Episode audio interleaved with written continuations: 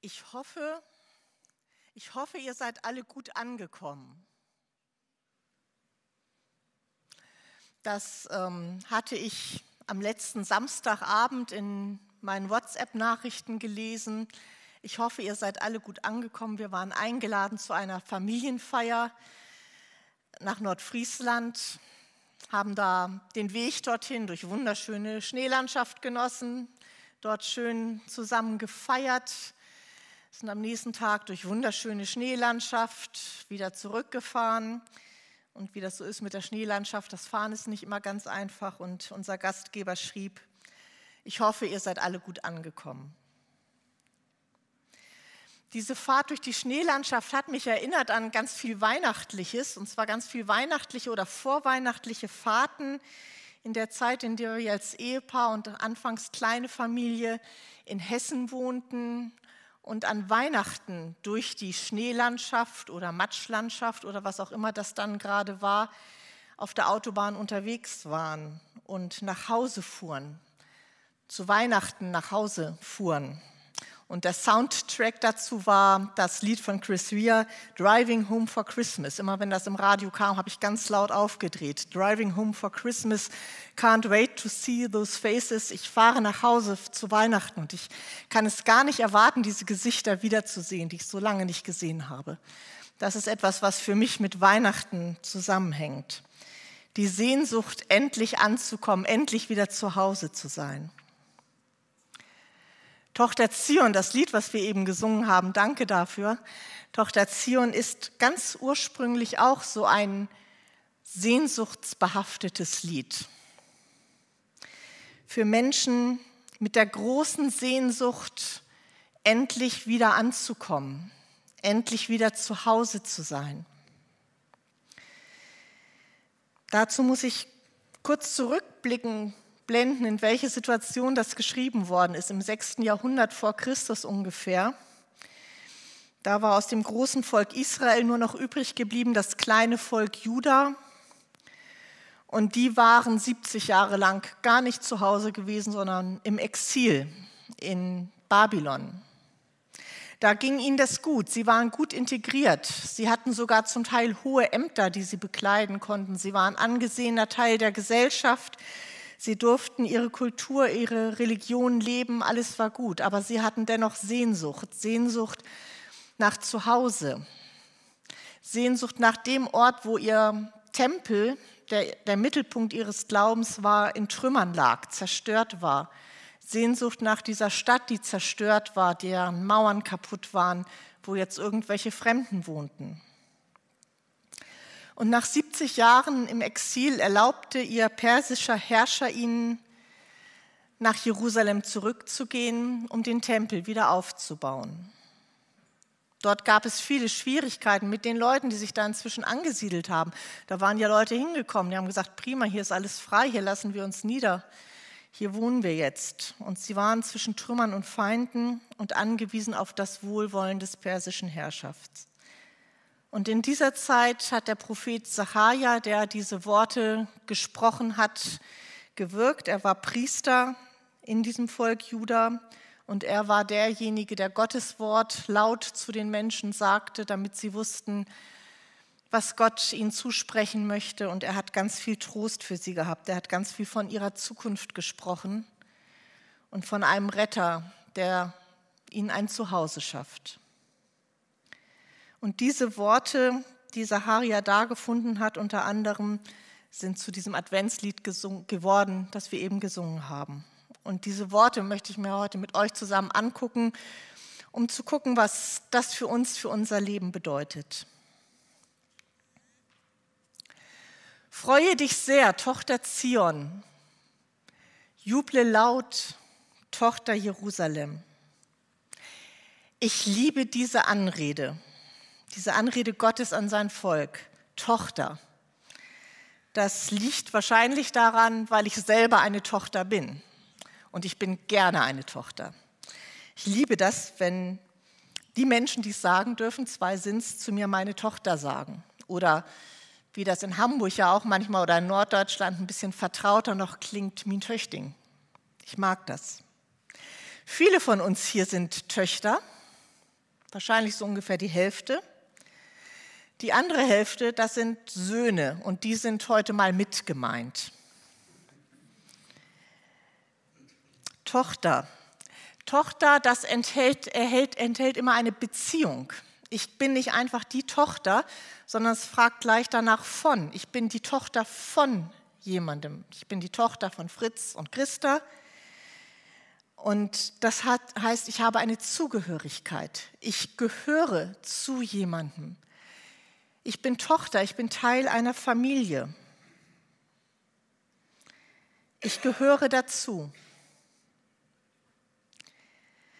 Tochter sein, das heißt für mich, ich habe mal so gedacht, welche Bilder kommen mir zuerst in den Kopf dazu, dass ich Tochter bin. Das heißt für mich heißer Kakao auf dem Herd, wenn ich vom Schlittschuhlaufen nach Hause komme. Tochter, das heißt für mich, ein Nest wird mir gebaut aus Kissen und Zudecke, wenn ich krank im Bett liege. Tochter, das heißt für mich auch, da gibt es jemanden, dem mein Kommen und Gehen nicht ganz egal ist. Das fand ich ziemlich oft ziemlich lästig, aber es ist doch schön zu wissen, da gibt es jemanden, dem ist es nicht egal, wann du gehst, wohin du gehst und wann und ob du nach Hause kommst. Dann gibt es diesen ganz altmodischen Begriff Tochter des Hauses. Und Tochter des Hauses zu sein heißt, ich habe ein Zuhause. Ich kenne mich hier aus. Ich weiß, wo ich was finde und ich darf auf gefüllte Schränke zurückgreifen. Ich finde, das ist auch ein Privileg von Töchtern und Söhnen, auf Schränke zurückgreifen zu dürfen, die andere für sie gefüllt haben. Und ähm, sich dann dazu äußern zu dürfen, wenn sie mal nicht gefüllt sind. Ich darf auf gefüllte Schränke zurückgreifen für mich, für meine Bedürfnisse. Und ich darf das sogar für die Gäste in meinem Leben und darf denen aus den Vorräten dieser Schränke etwas anbieten. Und genau so spricht Gott zu seinem Volk, du bist Tochter, du bist zu Hause, ich sorge für dich, du darfst auf meine Ressourcen zurückgreifen. Dir muss nichts fehlen. Du bist mir nicht egal, dein Kommen und Gehen ist mir wichtig, du bist mir wichtig. Und das hört dieses Volk, das da im Nirgendwo ist, nicht wichtig weiß, woher es die Sachen bekommen soll, die es braucht, um den Tempel aufzubauen und die ja so sehr darauf angewiesen ist, dass jemand da ist, der für dieses Volk sorgt. Tochter Zion, freue dich sehr, juble laut, Tochter Jerusalem. Seht, euer König kommt zu euch. Wir haben das eben so schön gemacht mit den Fähnchen und äh, den König in den Mittelpunkt auch unserer Lieder und unserer Anbetung gestellt. Und so ein König zu Besuch ist immer was ganz Tolles. Äh, es war dieses Jahr ja ein König in Hamburg zu Besuch, König Charles. Es war der Kronprinz Hakon zu Besuch in Hamburg. Sowas ist immer etwas, wo viele Schaulustige kommen, wo es Festessen gibt, wo es viel Trara gibt, wo die Zeitungen viel zu berichten haben. Aber so ein königlicher Besuch ist hier gar nicht gemeint. Seht, euer König kommt zu euch. Ja, aber den Menschen dort in Juda ging es so, wie es uns geht. Wir haben gar keinen König die hatten gar keinen König, der zu ihnen kommen konnte. Sie standen ja unter Fremdherrschaft. Ihr König war der Perserkönig, aber das war nicht ihr König. Und hier geht es um etwas ganz anderes, wenn Gott durch Sacharja sagt, dein König kommt zu dir, euer König kommt zu euch. Ihr werdet wieder einen König haben. Ihr werdet wieder ein eigenes, souveränes Volk sein. Ihr werdet nicht mehr unter Fremdherrschaft stehen. Euer König wird nicht mehr der Perserkönig sein. Euer König wird einer von euch sein.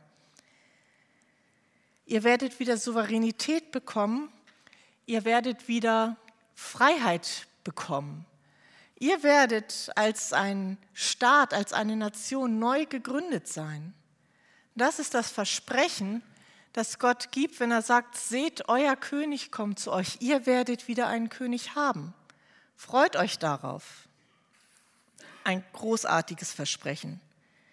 Frei von Fremdherrschaft, eine neue eigene Identität, neu gegründet sein. Was für ein Versprechen für die Menschen damals.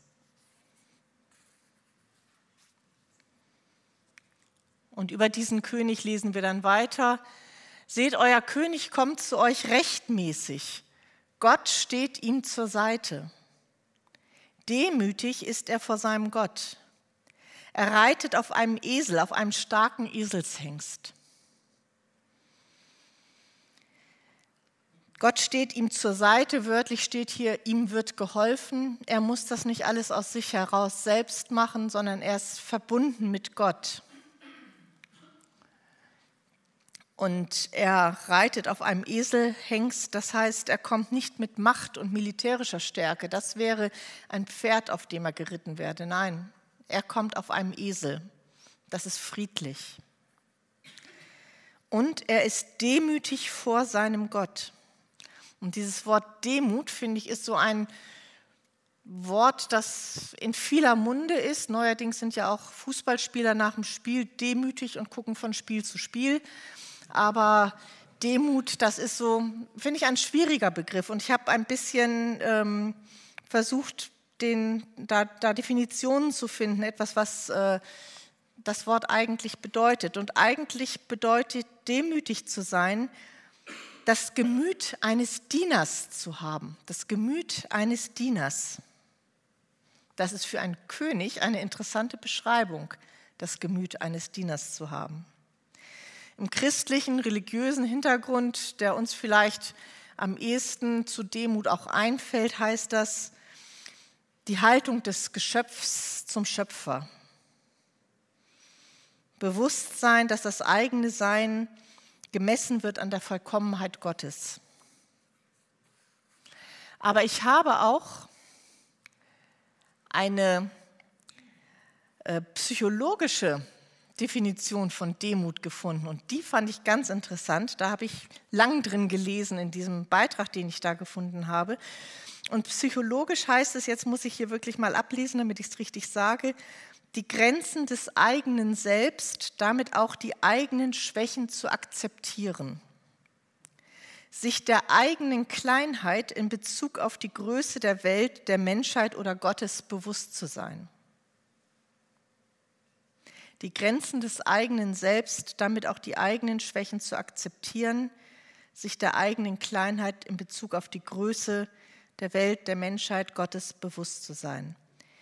Demütige Menschen, heißt es dann weiter, können über ihre eigenen Anliegen hinwegsehen. Sie können ihr Selbst vergessen, um ihre Aufmerksamkeit auf etwas Größeres zu lenken es zu ehren und zu dessen Entfaltung beizutragen. Und dann hat es ganz interessante ähm, Untersuchungen, Forschungsreihen gegeben, um herauszufinden, was demütige Personen auszeichnet. Und man hat festgestellt, dass demütige Personen sich weniger bedroht fühlen in existenziellen Krisen oder angesichts des Todes als Menschen, die nicht demütig sind. Demütige Menschen, hat man festgestellt, sind toleranter anderen gegenüber und einsichtiger. Und demütige Menschen leben in Frieden mit der Realität und mit der Umgebung.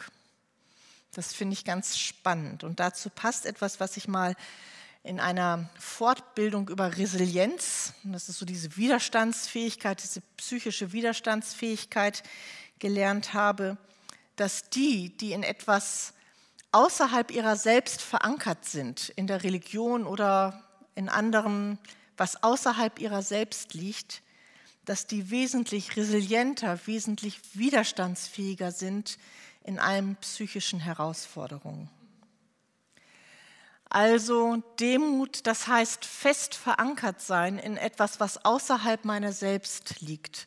Nicht mein Selbst, mein Ego, meine Bedürfnisse allein im Fokus zu haben und mich nur darauf konzentrieren zu müssen, sondern etwas zu sehen, was größer ist und mich darin zu verankern und das im Blick zu haben und das zu entfalten. Das ist schön, wenn ein König so etwas im Blick hat. Ich glaube, das ist eine gute Regierung, so ein König. Und das führt zu dem nächsten Stichpunkt in, in diesem Text. Er, der König, schafft die Pferde und Streitwagen ab in Jerusalem und ganz Israel. Auch die Kriegsbogen werden zerbrochen. Er stiftet Frieden über den Völkern.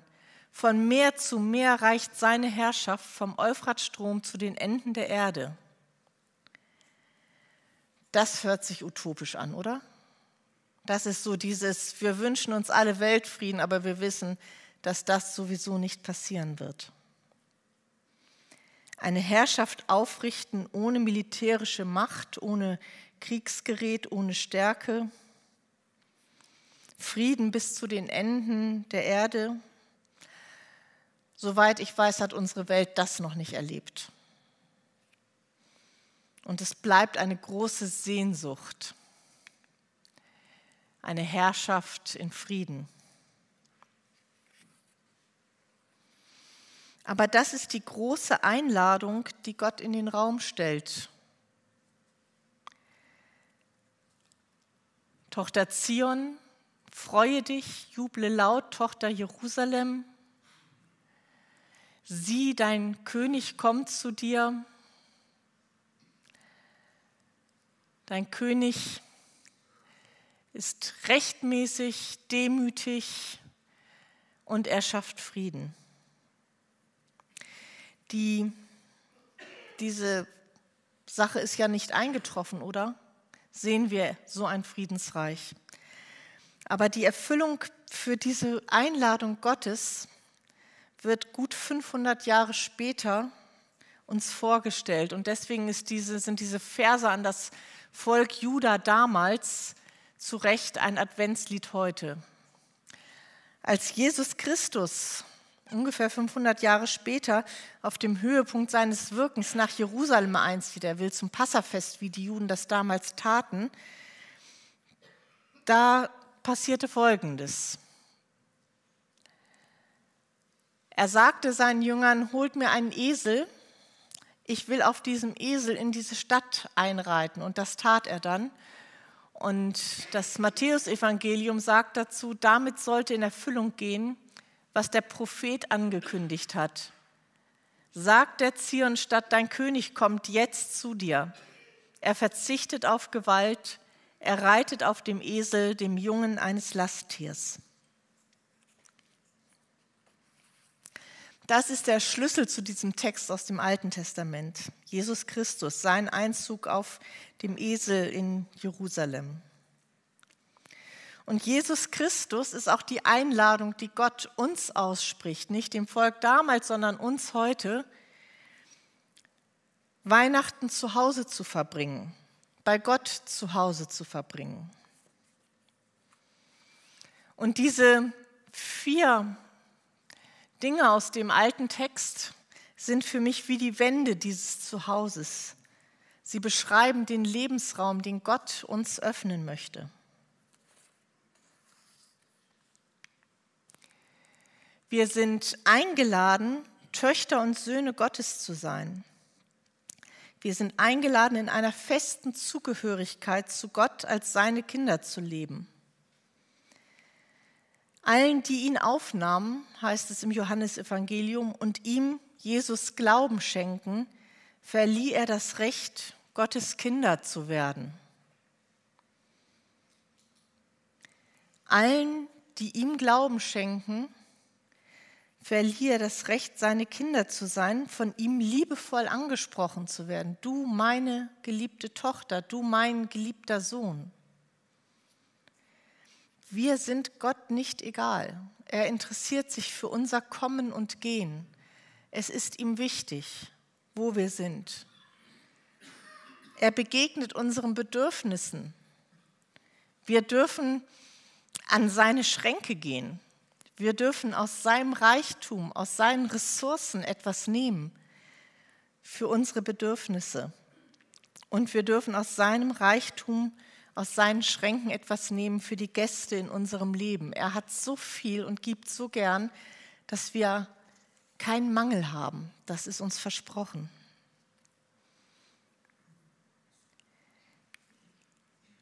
Gott gibt unserem Leben eine neue Grundlage, wie damals dem Volk das versprochen war. Ihr werdet wieder frei sein, ihr werdet souverän sein. So gibt Gott auch unserem Leben eine neue Grundlage. Das beschreibt Paulus später so, wenn ein Mensch also zu Christus gehört, ist er schon eine neue Schöpfung. Was früher war, ist vorbei. Etwas ganz Neues hat begonnen.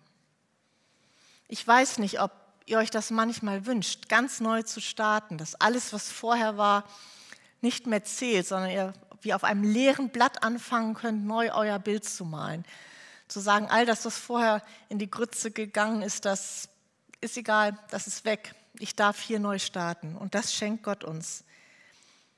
Wir sind frei, wir sind wir selbst. Wir dürfen so sein, wie Gott uns gesehen hat, als er uns ins Leben rief. Wir müssen uns nicht von alten Dingen beherrschen lassen. Wir müssen nicht festhalten an Dingen, die passiert sind. Und wir dürfen unseren Anker auswerfen und uns und unsere Existenz in Gott verankern und sagen, wir wollen einen festen Halt haben. Wir wollen etwas haben, was größer ist als wir selbst und wo wir sagen können, da sind wir ein Teil von. Da gehören wir dazu. Und auch dazu sagt Paulus uns etwas. Nicht mehr ich bin, schreibt er von mir selbst, nicht mehr ich bin es, der lebt, nein, Christus lebt in mir. Und solange ich noch dieses irdische Leben habe, lebe ich im Glauben an den Sohn Gottes, der mir seine Liebe erwiesen und sich selbst für mich hingegeben hat. Wir können ganz entspannt über uns selbst hinwegsehen. Wir müssen nicht für unsere eigenen Bedürfnisse kämpfen und unser eigenes Dasein aufpolieren, weil für unsere Bedürfnisse ist gesorgt. Gott hat sich selbst durch seinen Sohn für uns hingegeben, hat uns seine Liebe erwiesen, hat gesagt, ihr seid versorgt, sorgt euch nicht mehr, ist alles gut, alles da. Und das setzt uns frei dafür, Größeres in den Blick zu nehmen und Teil davon zu werden, Gottes Liebe weiterzugeben, Gottes Liebe sichtbar werden zu lassen. Und es macht uns gelassen und widerstandsfähig. Und diese Gelassenheit, dieses Wissen für uns ist gesorgt, wir müssen nicht für uns selber kämpfen, ist das, was uns friedensfähig machen kann. Friedensfähig gegenüber uns selbst. Wir dürfen versöhnt sein damit, dass wir nicht alles können, dass wir nicht so toll sind, wie wir vielleicht gerne wären, dass wir Grenzen haben.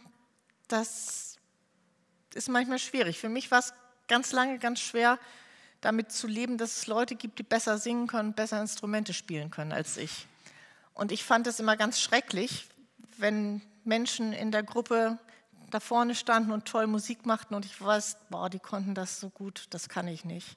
Bis ich irgendwann gedacht habe, wie gut, wie gut, dass die es wenigstens gut können. Dann kann ich davon profitieren. Das ist doch schön, dass es Menschen gibt, die das gut können und andere, die daran teilhaben können. Und genauso kann ich meine Grenzen, meine Einschränkungen einfach sagen, ja, so ist das, aber vielleicht kann ich Dinge, wo andere Leute sich freuen, dass ich das kann, die sie nicht können. Und wir können uns ergänzen und können ja, uns gegenseitig da ermutigen. Und dadurch werden wir friedensfähig mit uns selbst und auch gegenüber anderen, weil wir müssen den anderen nichts mehr neiden, nichts mehr wegnehmen wollen oder uns profilieren. Wir müssen nicht mehr kämpfen. Wir müssen uns nicht behaupten.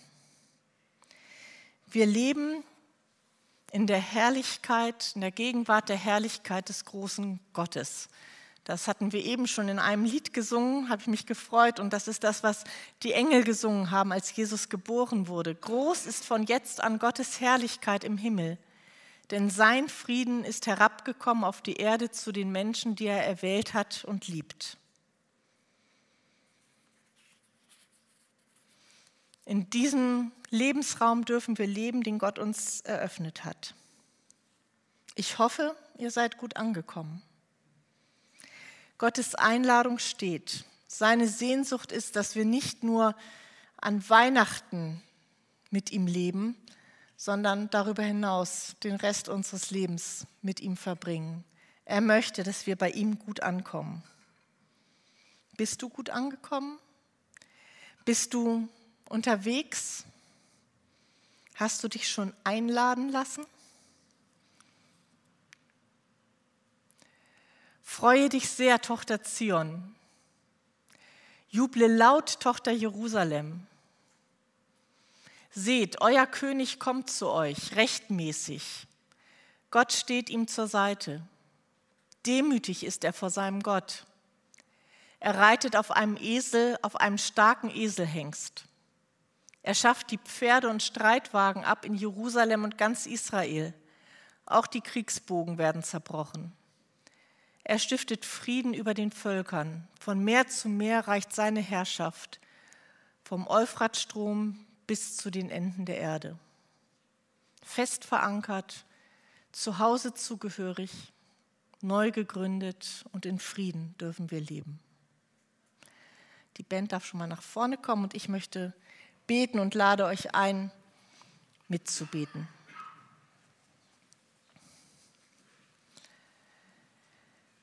Himmlischer Vater, großer, liebender Gott,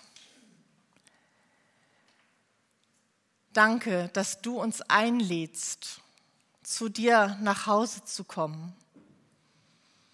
Danke, dass wir bei dir ankommen dürfen, dass wir bei dir ein Zuhause finden dürfen, in dem unsere Bedürfnisse gestillt werden, in dem wir geliebt werden, in dem wir sicher sind. Danke, dass du uns ein neues Blatt Papier schenkst, auf dem wir unser Leben neu schreiben, neu malen dürfen, weil du alles Alte wegnimmst und sagst, ich gründe euch neu. Ich gebe euch eine neue Identität. Danke, dass du uns das schenkst, dass wir uns bei dir fest verankern dürfen, dass wir wissen dürfen, du hältst uns. Du hast uns sicher. Und wir dürfen frei sein, Liebe zu leben, Menschen zu begegnen.